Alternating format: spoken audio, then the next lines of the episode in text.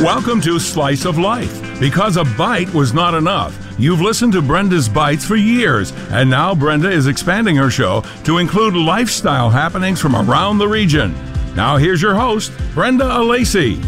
Good morning, everybody, and welcome to yet another edition of Slice of Life here on your Saturday. Hope your December is going well. It seems like a frenetic time for most of us, trying to get everything done work, shop, enjoy ourselves, have some holiday cheer. Uh, most of all, spend some time with the people we love and care for. So I hope we can all fit it in. Uh, and I appreciate you listening this morning. Uh, if you're out and about, be careful on those roads. I, am uh, looking forward to the holiday season and hopefully we'll have a, a decent uh, winter as we get into the year. Well, let me tell you, uh, eye health is always something that I'm concerned about. And I met through Sandy Beach some of the physicians over at Eye Care and Vision Associates. You may have heard Sandy talking about the doctors over at ECVA uh, on his show on WBEN. And uh, it's a pleasure to welcome one of those physicians to our airwaves this morning. It's a return appearance, and I'm happy to say this gentleman has treated me and uh, has taken very good care of me. Dr. David Montesani is back with us. Dr. Montesani, welcome. Good morning. Good morning to you, and thank you again for having me on. Oh, it's always a pleasure. I love talking about ECVA because you know, a lot of times when you have a doctor's appointment, you kind of dread going in, but I always feel so comfortable at your place. From the moment you walk in, you're greeted very professionally by your reception staff. Everybody's friendly and efficient, and the docs are always nice to talk with. You know, you answer questions, you don't feel like you're walking out the door. Is it something, a philosophy that you and your colleagues espouse where it's really patient care and, and patients first? Well, certainly. Thank you for saying that, Brenda. You know, of all the compliments you get, that's probably the most uh, the highest we we would appreciate. I mean it sincerely. Well, well, thank you. But yeah, you're right. I mean, I think not only do we have a common sense philosophy that hey, treat people like you want to be treated, we also instill that all the way from the top on down. Not that there's a top. We work as a team. Uh, we have a team approach in our office, but uh, we instill that philosophy: be nice to people, treat them like you would want to be treated. And uh, you know they're scared and nervous like everybody else going to the doctor. It's nice if we can give them the right uh, diagnosis, but in an efficient, friendly manner. Right, right. And it is a scary thing. Do you find that a lot of people are afraid to have their eyes examined or touched, perhaps? Yeah, I, I, think you're right. I think the dilating drops and the bright lights are just as scary as the needles at the pediatrician's office. Uh, but we get that often enough, and it's simple enough to talk patients through. But uh, but you're right on the nose. If people are afraid of that bright light shining at them and those darn eye drops. Right, right. That's a big deal. You know, I've been wearing contact lenses since I was 19, so it's been a few years. Uh, so I'm used to having something go in my eye. But um, the drops are important because they actually dilate the eye. Is that right, Doc? It gives you a clearer view of what's going on behind the eye. That's right. You know, our job is not to torture people by dilating those eyeballs, but right. but to get a good, thorough examination, and, and you want one, right? Especially if it's been a while. You want to see in the periphery and see in the back of the eyeball. We have to look at the retina and the optic nerve, and there's certain structures we just can't see through a small pupil. Think of that bright light being shown or shined onto the eyeball. Well, if you weren't dilated, that pupil would constrict pretty small. Now, we use a lens to see through the pupil, and we can see somewhat, but we can't see everything we want to. And so the best exam is with the dilating drop, albeit with the torture or having your eyes dilated for a little while. It, yeah, it's a little weird feeling because uh, I like to read when I'm waiting, and it, it, takes a little bit of time for the eyes to dilate. So I know it's working when I can't really see the the fine print. And uh, but that fortunately, you know, Doc, it occurs to me that that fortunately seems to wear off faster than it did in years past. Is it a different type of drug you use? it, it is a different concentration and, and, a different type of, of dilating drop that we use uh, when compared to years past. Now it's been the same for the past several years, but before that we used drops that did last a lot longer and blocked what we call your accommodative amplitude, meaning uh. your ability to focus up close. Uh. It'll knock that out for a bit. I, I, like that accommodative amplitude. Well you have so many different uh, phrases in your line of work, and we're talking to Dr. David Montesani, who is with Eye Care and Vision Associates. Dr. Montesani is an ophthalmologist. He's an MD, and there are four locations. I want to talk about that a little too, Doc, because they're very strategically placed. So if you live in the city, there's a location right at 932 Elmwood Avenue in the Elmwood Village. If you live in Williamsville, 811 Maple Road near Forest in Williamsville, very convenient right on Maple. And in the South Towns, it's 3712 Southwestern Boulevard, just a stone's throw from the Bill Stadium. And folks up in Niagara Falls, you're not left out. It's 6917 Plaza Drive in the cataract city, no pun intended. So well people said. in Niagara Falls, do you as a group of doctors rotate among the locations? We do somewhat, but those four locations are, are done by design. You know, our original philosophy as a as a group of ophthalmologists was to provide care to everyone we could reach in Western New York. And setting up those four offices sort of in a diamond shape on a map covers most of the population of Western New York. We do rotate, to answer your question, uh, from office to office. Most of us go to two of the four offices. Yeah, we have six MDs in our group and optometrists, and we rotate around. Again, most of us go to two offices each, uh, some three, uh, and there's one doctor that goes to one office. Mm-hmm. But all offices are fully staffed with all the equipment. It's like having four main offices, and every office has an MD and optometrist coverage. That's great to know, and I'm glad you brought up those terms too, Doctor. The titles and the names um, that you've worked so hard for over the years. An ophthalmologist is an MD, correct? correct. And there's six of you on staff. That's correct. Um, I'm glad I don't have to spell it. but then you also have optometrists and opticians. What would you say the difference is to the layperson about what, what you as an eye care professional does and what makes it different from some of the other titles that we're talking about here? Right, that's a good point and a good question because that does come up a lot and people ask exactly what are you? In fact, my grandmother says I'm an eye doctor, which is somewhat less than a, than a doctor. uh, but, but the answer is the MDs, the ophthalmologists like myself and several others in our group uh, went to medical school. We did our internships, we did our residencies. We're, you know, approved in New York State to do surgery, so we're technically surgeons. And we do surgery on the eyeball and the orbit. An optometrist, also a doctor, someone who went to school to learn about the eyes, is not a surgeon. They can still treat and dispense medicine. They can look at eyeballs and make diagnostic uh, inferences, uh, but they're unable to do surgery, and that's the big difference. An optician is someone who, who is not technically a doctor, but did study in the world of glasses and contact lenses and how they relate to the eyeball.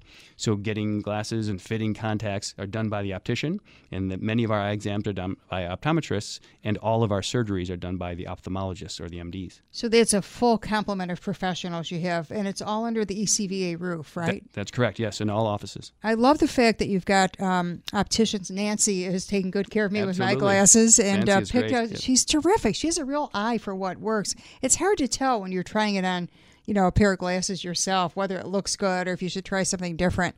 Um, and especially for me because I'm really nearsighted, so I have to really get up against that mirror. Yep.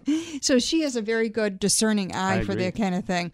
Uh, and when it comes to one-stop shopping so i can come to you doctor you can give me a prescription for glasses and or contacts and then i can get them filled right under the same roof. Yeah we beautiful. we set that up by design as well because eh, nothing worse than getting a prescription and having to go to another place to get right. your glasses filled. Then if there is some error or some discomfort you know is it because of the glasses or the original prescription?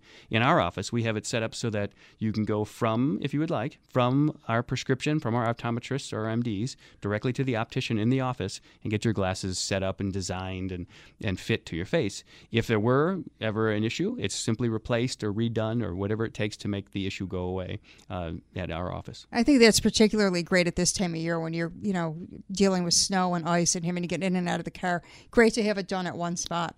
So when people um, have an eye issue, we talked about opticians, optometrists, and ophthalmologists. How do they know who to call, Doc? If, for example, if you're having pain or perhaps um, some crusting or your eyes are dry or you get hit in the eye, do you automatically call an ophthalmologist? Well said. In our case, you would automatically call the main number. So we have this number, 631 eyes, a little catchy phone number, Love to, it. easy to remember. But but the answer is you'll get triaged, you know, we get uh, talked to by the nurse who answers the phone, and that nurse would then set up an appointment to see whoever it is that uh, would likely be the best fit for the problem. Uh, and then they determine from their point, okay, come in on such and such a day, and you'll see this particular professional. Exactly. Take it from there. Yeah, they err gotcha. on the side of caution, right? Everyone gets to come in. There's no six month wait, etc. Yes. You know, if there's a problem, we get you in. We know that eyes are important, clearly and we want to get that problem solved as soon as possible. So a simple phone call will get that triage to the correct person at the correct office immediately. That's the way it should be. It's 631 eyes and if you're punching that number in 631 3937 631 3937.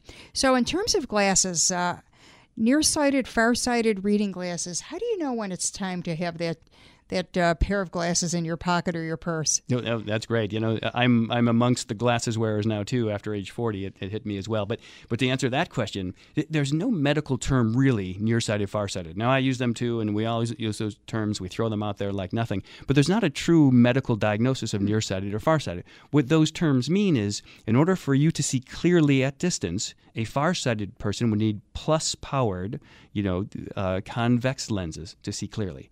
A, a, nearsighted person, quote unquote, would need minus powers uh, or concave lenses to see clearly. Now that's a tough one to yeah. to uh, figure out, right? Over especially over a radio. So so the answer is if you can see really well up close without glasses, but you can't see really well far away without glasses, then you're nearsighted. And vice versa. If you see much better far away than you do up close, you'll be farsighted. There's a third term if we're talking glasses need, and that's what I have, and that's called presbyopia. And that's a fancy word that just simply means you can no longer accommodate up close. We talked earlier about that accommodative amplitude, right. uh, in which we give you the eye drops and it blocks your ability to focus up close. Well, that same thing happens with age uh, I and other people of my age have reached the point where we can no longer focus up close. We can't accommodate. So even though we might see well far away like we have our whole lives, we now, when we look at an object up close, seem to extend or pushing that object object further away nothing worse than going to the restaurant, looking at the menu. And I was just you, thinking you, that you just right. can't read number thirty-four, right? Exactly, right. Or you're holding it out this far, exactly. and yeah, you're going to knock over your wine glass or something. Have you noticed how a lot of restaurants uh, offer little flashlights or uh, additional lighting for folks who are having trouble seeing? Even the, sometimes I think, Doc, I don't know if this is a medical thing, but when it's dark it's obviously more difficult to discern those letters. Yeah, it is a medical thing. So when it's dark, your pupils will expand, ah. and a larger pupil lets uh, more light that's not refracted. So more light hits outside the center part of your pupil into the eyeball, causing visual confusion. The brighter the light, not only makes better con- contrast because there's the black and white on the menu is clearer, uh, it also shrinks your pupil down allowing less of those non radial, those non central rays of light to pass through your eyeball and cause visual confusion. I've literally taken a picture of a menu with my cell phone just so I could blow it up with that bright light to read oh, what's no on kidding. it. Did kidding. Did you really? No, Is it because you didn't want to pull your glasses off? Yeah, or I forgot them, you oh, know, right, naturally. right, yeah. yeah. Um, the one thing I wanted to ask you too, do you see more nearsighted or farsighted people, or is it kind of a mix? No, nearsighted, uh, about three or four to one nearsighted people really? to farsighted people. In fact, in, in uh, certain Asian countries now, 70%, 70% of that population is nearsighted. And it seems to be on the rise. There's a lot of disagreement, we'll say, or quarreling over what the reason for nearsightedness is. It does not appear, at least with the recent studies, that that increase in nearsightedness is due to reading earlier, which we might have thought before. It does seem, in certain studies, to correlate with light at a young age. Uh, something a long conversation we can have again another time. But but uh, there is nearsightedness on the rise, uh, especially in Asia, and starting to move. Uh, westward. Isn't that fascinating? And for me, if you took a family picture, we look like we could be in an eyeglasses commercial. Is there a genetic component? Yeah, there absolutely is. You know, you know, generally nearsighted people, nearsighted people have a, uh, a slightly larger eyeball, so the distance from the front to the back is further. Well, with the same curvature of your cornea, which helps to refract that light, if the eyeball were longer, then the focusing of that light would be before it hits the retina. We call it nearsighted. So, genetic predisposition in certain families is to have a slightly larger eyeball and hence to be slightly nearsighted. Just fascinating stuff. Where the doctor is in the house, Dr. David Montesani is here with us from Eye Care and Vision Associates. We'll take a quick time out and be back right after this. Are you a fan of succulent hand carved beef and turkey? Do you like having fish fries available every day? Then come experience fresh, scratch made favorites at the historic Glen Park Tavern in the heart of Williamsville. The Glen Park Tavern's hand carved beef and turkey are available in house or for parties as well. Enjoy a delicious selection of hearty salads, sides, and soups seven days a week. Visit the Glen Park Tavern on Main near Cayuga in Williamsville. It's not just a meal, it's an experience. Make Chef's Restaurant in downtown Buffalo, home of the world famous spaghetti parm, part of your holiday season. For close to 100 years, Chef's has been Buffalo's favorite Italian restaurant. It's not too late to make a reservation for a special holiday lunch or dinner in the restaurant, or for a banquet in the French Connection or Luann banquet rooms. Stop in and pick up some gift cards, or make Chef's a part of your party with our drop off catering. Chef's Restaurant, 291 Seneca Street at the corner of Chicago, downtown. Give them a call, 856 9187, and online at ilovechefs.com. Thanks for tuning in to Slice of Life. Now back to your hostess with the mostest, Brenda Alesii. And welcome back to this edition of Slice of Life on your Saturday morning. As always, my thanks to Kevin Carr for taking care of all the technical work uh, behind the glass. Kevin does a wonderful job and is a key part of the show. And we're back with Dr. David Montesani, who is an ophthalmologist with Eye Care and Vision Associates. If you want to give these gentlemen a call, 631 EYES, 631 EYES or 3937 is the number to call. Doc, how long have you been an ophthalmologist? Yeah, I have uh, since 1998. Uh, Oh. I graduated, so come 21 years practically. Boy, you look too young for oh, that. Oh, thank you for that. Holy Yeah, cow! What are you doing we'll get your with eyes your checked. skin? I know. You're doing something right. Yeah, all- all right. Yeah, let me talk to you about some specific things that I think are very common. You know, I was kidding about that you have a location among your four locations, uh, one of which is in Niagara Falls, which is the Cataract City. And that leads me to my question Is that your most common uh, medical surgery when it comes to the eyes, cataract removal? It is. You know, the surgery wise, not our most common diagnosis, but surgery wise, yeah, cataracts are, are most common. You, you mentioned uh, Cataract City, and here's a funny anecdote, and I'll bring it up because it, it might apply here. The, the term cataract came from the early 1800s when people would describe their vision loss as if there was a waterfall coming over the surface of their eyeballs. And so that got morphed into, oh, it's like a cataract coming over the eyeball. So they'd say that the, uh, the vision kind of went dim over time as if a waterfall were in front of my eyes. Well, waterfall and cataract are synonymous.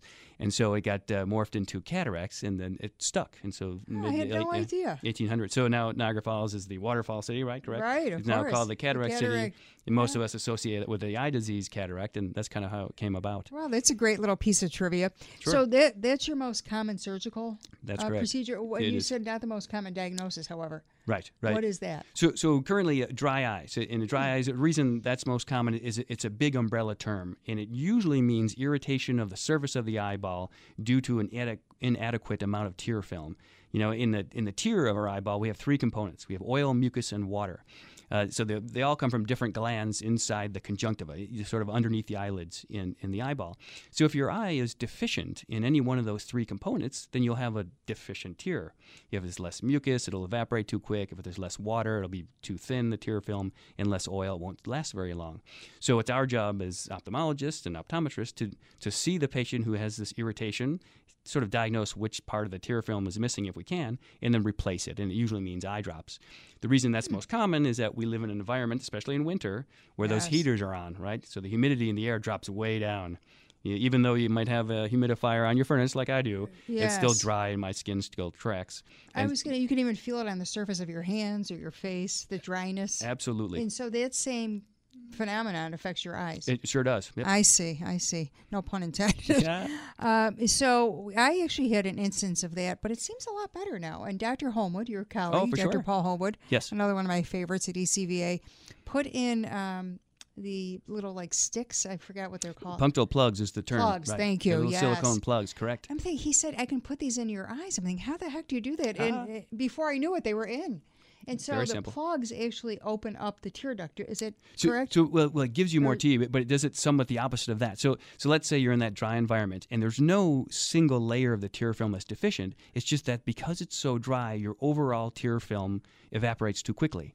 Well, the part of the way the tears leave your eyeballs, they run through these little holes in your lower and upper lids called punctum. They go into the punctum, and then the tears will kind of wash through the canaliculus, as part of a tube, Mm-hmm. and into your nose, and then you swallow them or they evaporate. That's where your tears normally go. and that's why your nose runs. And that's why your nose runs if you're crying and you cut onions. So let's say that you during the winter months, arguably, that's drier, and so that tear film dries up pretty quickly. Well, if you have tear loss through the punctum and tear loss through the dry environment, your eyes will be dry, even though not one layer is missing. So in cases like yours, or that sort of case, we can put a little plug to cover the hole where the fluid, the tear, would flow into your nose, thereby leaving more tear in your eyeball. Ah, okay. And so, it, it sort feels much blocks better. it back. I see. Correct. So, so Really amazing. If you were deficient in any one layer, it wouldn't be quite the correct treatment, right? Because the other two layers might be fine, and certainly plugging the outflow wouldn't be the answer. But someone like said, like you, who's normally produces a decent tear, just less of it, this is a great treatment for that. Is that something that comes with aging, or perhaps wearing contacts, or being in front of a computer screen? What contributes to that? I think you hit the top three reasons. Exactly. All of the Yeah, above, right. huh? A- aging, right? We decrease uh, tear production as we age, for sure. Contact lenses cause inflammatory change in the eyeball just because of chronically wearing a piece of plastic that's not supposed to be there. and then uh, computer screen. It's not the screen or the radiation off of the screen that most people think. It's the fact that you're concentrating and focusing on the screen, and you don't blink as much. And when you don't blink as much, those tears dry out quicker. Should somebody, I want to ask you about that, Doc. It's a great segue into, you know, blocking the blue, as it's called. When you're spending long hours in front of a computer screen, or even, you know, I catch myself constantly looking at my phone or other digital devices, an iPad. Um, uh, and I find that I often are, am looking at my phone or my iPad in the evening and watching TV, so I'm constantly kind of shifting. Does that affect one's vision or ability to c- create tears or not?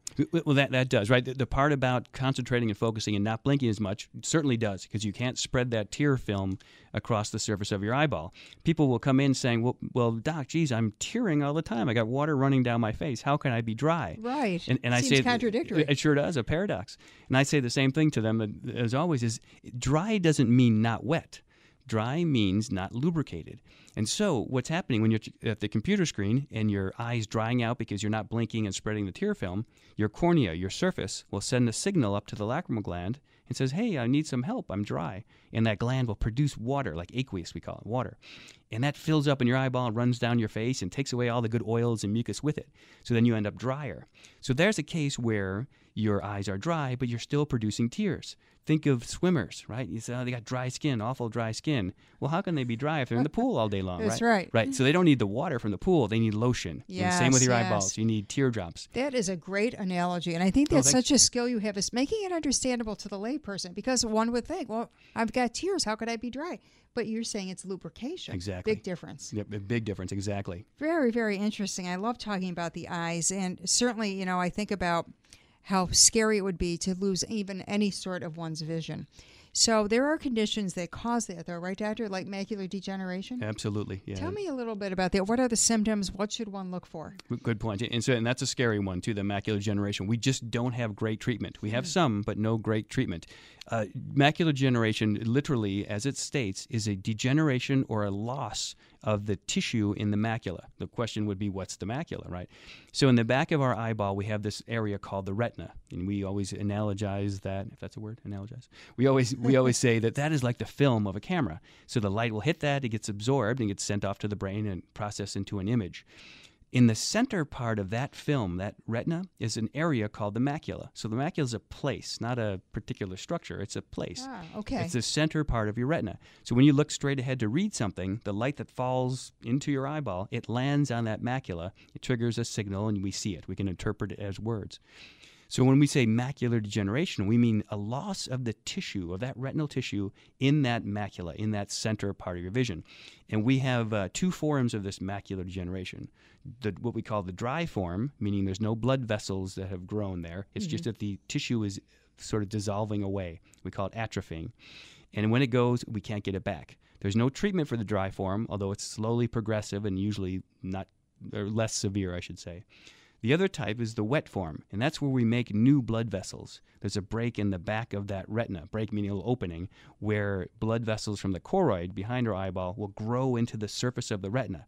When they do, they bring fluid and fibrovascular tissue and uh, inflammatory changes that are certainly no good for the eyeball. Now, those are treated with injections, certain antibodies um, to something called VEGF, but with injections into the eyeball that Oh, will help that to, sounds to, gruesome. to yeah, it's no it's no fun for sure. That will help to to destroy or block those new vessels from forming. But in either case, they cause vision loss centrally. Now, never outside the center, right? People Mm-hmm. with macular degeneration don't need a seeing eye dog or a cane or that sort of thing. But it is devastating in that it can remove your central vision. Mm. We use that to read and to drive and look at people's faces and all of those things. And so those could be severely compromised in macular degeneration. Doc, what would cause someone to get that? Good, good, points. So the number one uh, risk factor is age. Uh, so so there is a there is a setup where uh, Caucasian European descendants living in Australia or America seem to have a almost epidemic like predisposition for it. Meaning just our genetic makeup and our exposure we think to sunlight et cetera and other things or different diets uh, has set up this situation where our maculas can be atrophied earlier Isn't that interesting? Wow, it's a little frightening too because it's such a large population of folks with Absolutely. that background. Mm. And before we close, um, diabetes is such a big thing in, in Western New York. It seems like there's so many cases of this. Um, how does that affect the eye? Yeah, so so that answer is long, but the short version is that that when your sugar is high, it causes changes in those proteins that float around your body. Mm-hmm. They become glycosylated, attached with sugar, sugar molecules. And when it stays up high enough, long enough, those proteins can damage cells around the capillaries in our retina, and they can cause leakage of blood through those damaged capillaries. When they become damaged and this blood leaks enough, it can cause vision loss, sometimes devastating. That's an important thing to get examined so we can see it and recognize it early. Unlike macular mm. degeneration, there's excellent treatment for diabetes. It's great to know. So catching that, much like any other disease, it seems to me, catching it early is key. Absolutely. In fact, even before symptoms, we can catch right. it. Right, and that's why it's important to have regular eye checkups. That's correct. That's regular correct. eye visits with an ophthalmologist. At, at, the very least, annually for someone with diabetes.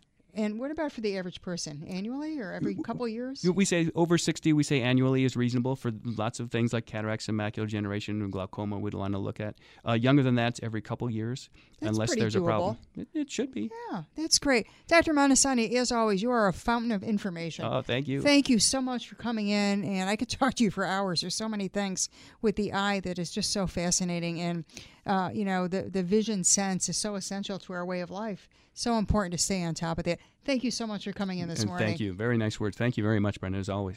Great to talk to Dr. David Montesani, ECVA, four locations around the area, 631 3937. That'll put a wrap on this edition of Slice of Life. Until next time, thanks for carving out a slice. We'll see you next time, and go Bills.